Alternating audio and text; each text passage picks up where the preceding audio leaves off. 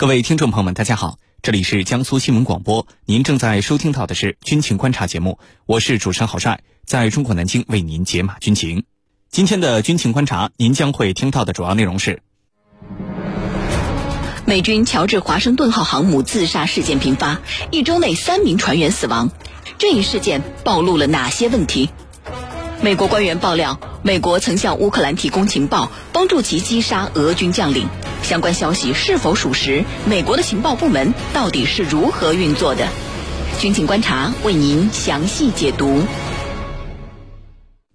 今天节目之中，我们邀请到的两位军事评论员分别是军事专家陈汉平和军事专家袁周。军迷朋友们，大家好，我是陈汉平。军迷朋友们，大家好，我是袁周。欢迎各位军迷朋友们通过大蓝鲸 Life 查看本期节目内容摘要，并且参与话题讨论。您关心的新型武器装备是什么？您对目前的军事热点、国际局势有哪些自己的看法？欢迎给我们留言提问，郝帅会邀请军事大 V 为您答疑解惑。请关注江苏新闻广播的官方微信号，点击底部菜单栏收听互动大蓝鲸 Life，或者是登录大蓝鲸 APP，找到江苏新闻广播军情观察的话题帖，就可以给我们留言了。好，首先来看到今天节目的第一条消息。根据美国媒体五月四号的最新报道，在过去的一年里，美国海军乔治华盛顿号航母上有七名舰员相继死亡，其中有四人被证实均为自杀。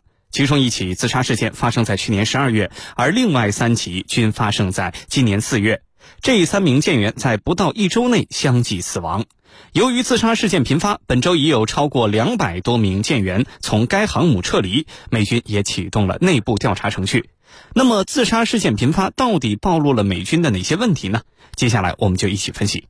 袁教授，首先呢，请您为我们分析一下美国航母接连发生舰员自杀事件可能的原因有哪些？好的，美国航母上频发自杀事件啊，使这艘十万吨的海上庞然大物成了死亡航母。对此呢？呃，可以说已经引起了美国海军高层的高度关注，相关部门也介入了调查。当然，具体每名船员自杀的原因，美军肯定是不会对外公布的。但是，为什么会有这么多船员选择自杀？美军还是要给公众一个说法。按照美国国防部发言人约翰·科比此前的表示啊，呃，说军队中团队风气和文化，以及执行任务的类型和频率等因素，可能给军人带来的压力。甚至导致了自杀。那么他这样说啊，可能大家还是没有听清楚具体是什么意思。我这里啊，呃，可以给大家一一解释。首先呢，呃，什么是军中团队风气和文化呢？这里指的实际上就是美军当中拉帮结派、种族歧视等问题。一些少数族裔和有色人种的士兵在进入美军服役之后，会遭到白人官兵的欺辱。长此以往呢？个别心理承受能力差的、不堪受辱的士兵，就可能会选择极端的方式来回应，有的是枪杀同僚，有的则是以自杀来了此一生，做出无言的反抗。这种事情在美军中并不少见。其次呢，是执行任务过于频繁，压力过大，这和近年来美国在世界范围内为捍卫美国霸主地位而穷兵黩武有着直接的关系。应该说啊，呃，随着美国不断的进行地缘战略的扩张。美国海军近年来的确任务繁忙，不仅在全球显示军事存在，更要在敏感海域四处挑衅，稍有不慎啊，呃，就有可能会擦枪走火，引发冲突。而且即使没有引发战争，但是这两年美国海军也是事故不断，所以无形中就加大了美国航母上的官兵的心理压力。重压之下，抑郁者有之，狂躁者亦有之。加上美军航母上的官兵也不太重视心理疏导，所以就频频出现了自杀事件。此外呢，可能航母上的居住条件相对较差，也造成了船员心理压抑无法排解，最终走上了自杀之路。这可能也是一个原因啊，要不然美国海军就不会让超过两百名舰员搬离航母生活了。实事求是的讲，军舰上空间的确相对狭小，生活条件也比不上岸。生活条件也比不上岸上。不过呢，美国航母超过十万吨，呃，船员的生活空间啊，在海军的舰艇当中应该算是比较好的了。如果这样的空间都会导致他们自杀，那么我认为可能导致美军自杀的诱因还会有很多，远比美国国防部发言人描述的要复杂的多。当然，具体什么原因让美国海军的自杀率居高不下，可能。美军自己会更清楚一点。主持人，好，谢谢袁教授。我注意到许多媒体报道当中啊，都提到了这样的关键词儿，那就是军队文化、内部氛围等等啊，甚至有报道说美军的内部氛围很差啊，像有毒气一样。那么对此如何解读呢？美军在这些方面到底存在着哪些问题？请程教授为我们解答。这次呢，根据美国官方的披露，在一个星期的时间里头。美国航空母舰这个华盛顿号就发生了三名海军官兵自杀身亡的事件，就一起一星期里头发生了三起，其实远不止这一个星期。如果说往前推，在过去十几个月里头，这艘航母上总共有七名海军官兵死亡。那么这样一个事件，它必然会引发美国军方内部的震惊，而且这个消息呢，也逐步逐步传出了军外，就是美国国会那边。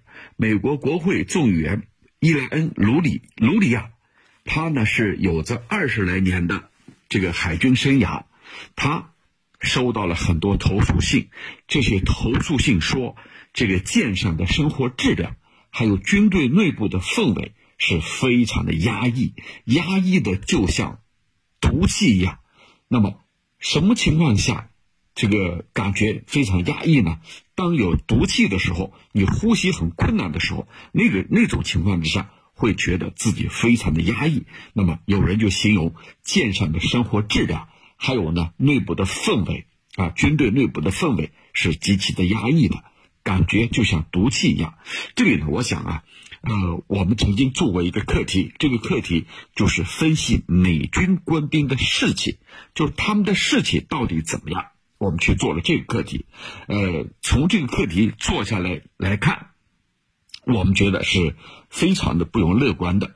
首先呢，就是美国大兵他不明白为什么而当兵啊。那么很多人说我为了养家糊口。我为了挣外快，我为了挣钱，还有呢很多这个想得到绿卡的移民啊，你反正承诺了，只要我去服兵役，你给我绿卡，那我去服绿，我就我就去服役，我为的是那张绿卡，所以他们当兵的动机，他首先是不纯的啊，这一点跟我们解放军啊是完全不一样的，就不知道为什么去当兵，为何而去当兵，特别是。美军啊有很多的海外基地，经常要外派，包括他的航母一出去执行任务就是很长的时间，那么这里头就会带来很多的问题。什么问题？你在舰上的这个生活质量，所以这个有人就收到了这样的投诉信，生活质量堪忧。其实我们还要说的一点就是，美军内部的这种啊。官兵，他不像我们解放军，我们解放军是官兵平等的，对吧？在美军内部，他不是这样的，他是经常有那种凌辱下等官兵的行为的发生。在如此压抑的背景之下，那么如果你的这个业余生活不丰富，又有这种虐待士兵、虐待下级的行为，那么很有可能会造成这种心理的扭曲，进而呢？发生一些意想不到的事件，包括自杀，包括这个枪杀战友，这样的事件就会层出不穷。那么这里头，我刚才讲到了一点，就是官兵们的业余生活，尤其是在舰上，因为舰军舰它长时间在海上，在海上他的生活是相对枯燥的。那么你用什么样的业余生活来丰富官兵们这个？作战训练以外的空闲时间，这个很重要。而美军呢，很显然他没有做到这一点。那么这一次在强烈要求之下，这个甚至呢有两百多名官兵不得不让他们转移到岸上，撤离了航母。干什么？因为舰上的这种生活在他们看来非常的枯燥、压抑，以至于呢以自杀来这个做一个选择。那么所有这些其实。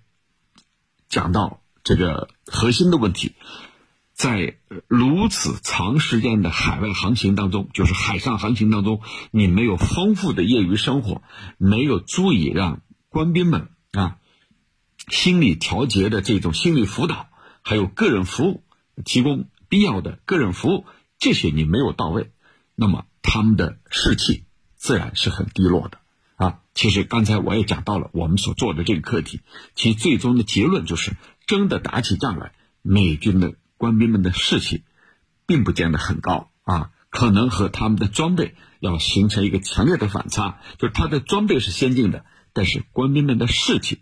却又是低落的啊！你让他这个视死如归，他根本做不到。在我们的课题里头，有很多这个移民说：“我是来混一张绿卡的，我不是来送命的啊！”就是这样说的。那这就很清楚了，他的士气到底有多高？他到底为何而当兵？我认为已经清清楚楚了。那么在这种背景之下，这个如果说长时间的海上航行，生活的单调，还有。这个上级官兵们的凌辱，那极有可能导致下层官兵无法承受，而选择各种各样的极端的做法。那么，这就是这个美军官兵的一个一个真实的状况。主持人，好，谢谢程教授。我们都知道，航母经常要进行远洋航行，一出海可能就是要待上几个月的时间。那么，部分船员、水手确实很容易出现心理问题。对此，各国海军都是如何来应对的？有没有什么好的解决办法呢？请袁教授为我们介绍一下。好的，海军舰艇因为任务的需要啊，呃，在海上航行需要数月，这都属于正常的情况。比如说，我们的亚丁湾护航行任务。比如说，我们的亚丁湾护航任务通常都是半年以上，而且呢，现在新冠疫情如此严重，在护航期间啊，其实连国外的港口都是不能停靠的，更不用说下船上岸去购物消费了。所以，长期的海上生活的确容易引发心理问题。对此呢，各国海军啊，其实都非常重视，想了很多办法来缓解舰员的心理问题。呃，由于我现在是转业到了地方院校，为海军部队和海警部队培养定向士官，所以呢，我对我军在这方面的做法呢，哎，还是有一定的了解的。我总结啊，我军对于舰员长期在海上生活的心理问题的解决方法，大约是以下三个方面。首先呢，就是培养理想信念，增强执行远海任务的使命感、荣誉感和责任感。我们知道，军人就意味着奉献。长期的海上生活本身就是一种奉献，所以要成为人民海军或者人民海警，首要条件就是要具备为国奉献的精神。所以，无论是部队还是院校，都非常注重培养官兵为国奉献的精神。通过培养有理想、有信念、能奉献的新时代海军海警官兵，使他们呢能够在远航任务中充分认识到自己奉献的价值。这样的话，就可以从根本上解决。产生思想问题、心理问题的根源。美军官兵之所以会自杀，实际上从根本上讲，就是缺乏理想信念的表现。试想，一个要为国家民族奉献青春的革命军人，怎么可能因为大海航行的无聊和寂寞，就会产生轻生的想法呢？所以啊，解决心理问题，从根子上讲，还是要解决铸魂育人的问题。第二个方法呢，主要是培养官兵的兴趣爱好。远航任务时间长。呃，舰艇的舱室呢又狭小封闭，客观上讲，舰艇官兵是要以寂寞为伴，与孤独为伍的。但是我们人是活的，所以我们要在远航的过程中学会调节自己的生活。所以我们的海军海警官兵啊，都在培养自己的业余爱好，吹拉弹唱、琴棋书画，样样精通。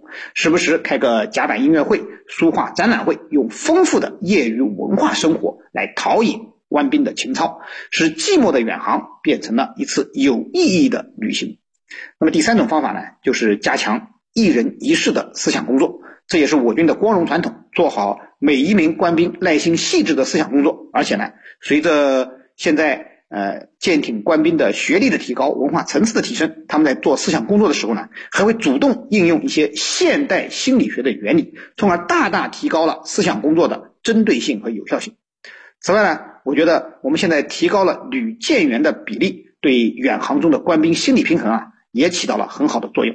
细心的军迷朋友会发现，现在我军的大型水面舰艇上都服有，现在我军的大型水面舰艇上都服役有一定数量的旅兵，这些巾帼不让须眉的当代花木兰，已经成为了我军舰艇上的一道亮丽风景线。呃，我说的这些方法啊。呃，不知道美对美军会不会产生一些启示？当然，有些东西美军是学不来的，国情军情不同，很可能照猫画虎，反类犬。美军自杀的问题，我预计还会长期存在，还会啊，而且呢，只会更多。主持人，好，感谢两位军事评论员的精彩点评。江苏新闻广播军情观察，稍事休息，我们一会儿再见。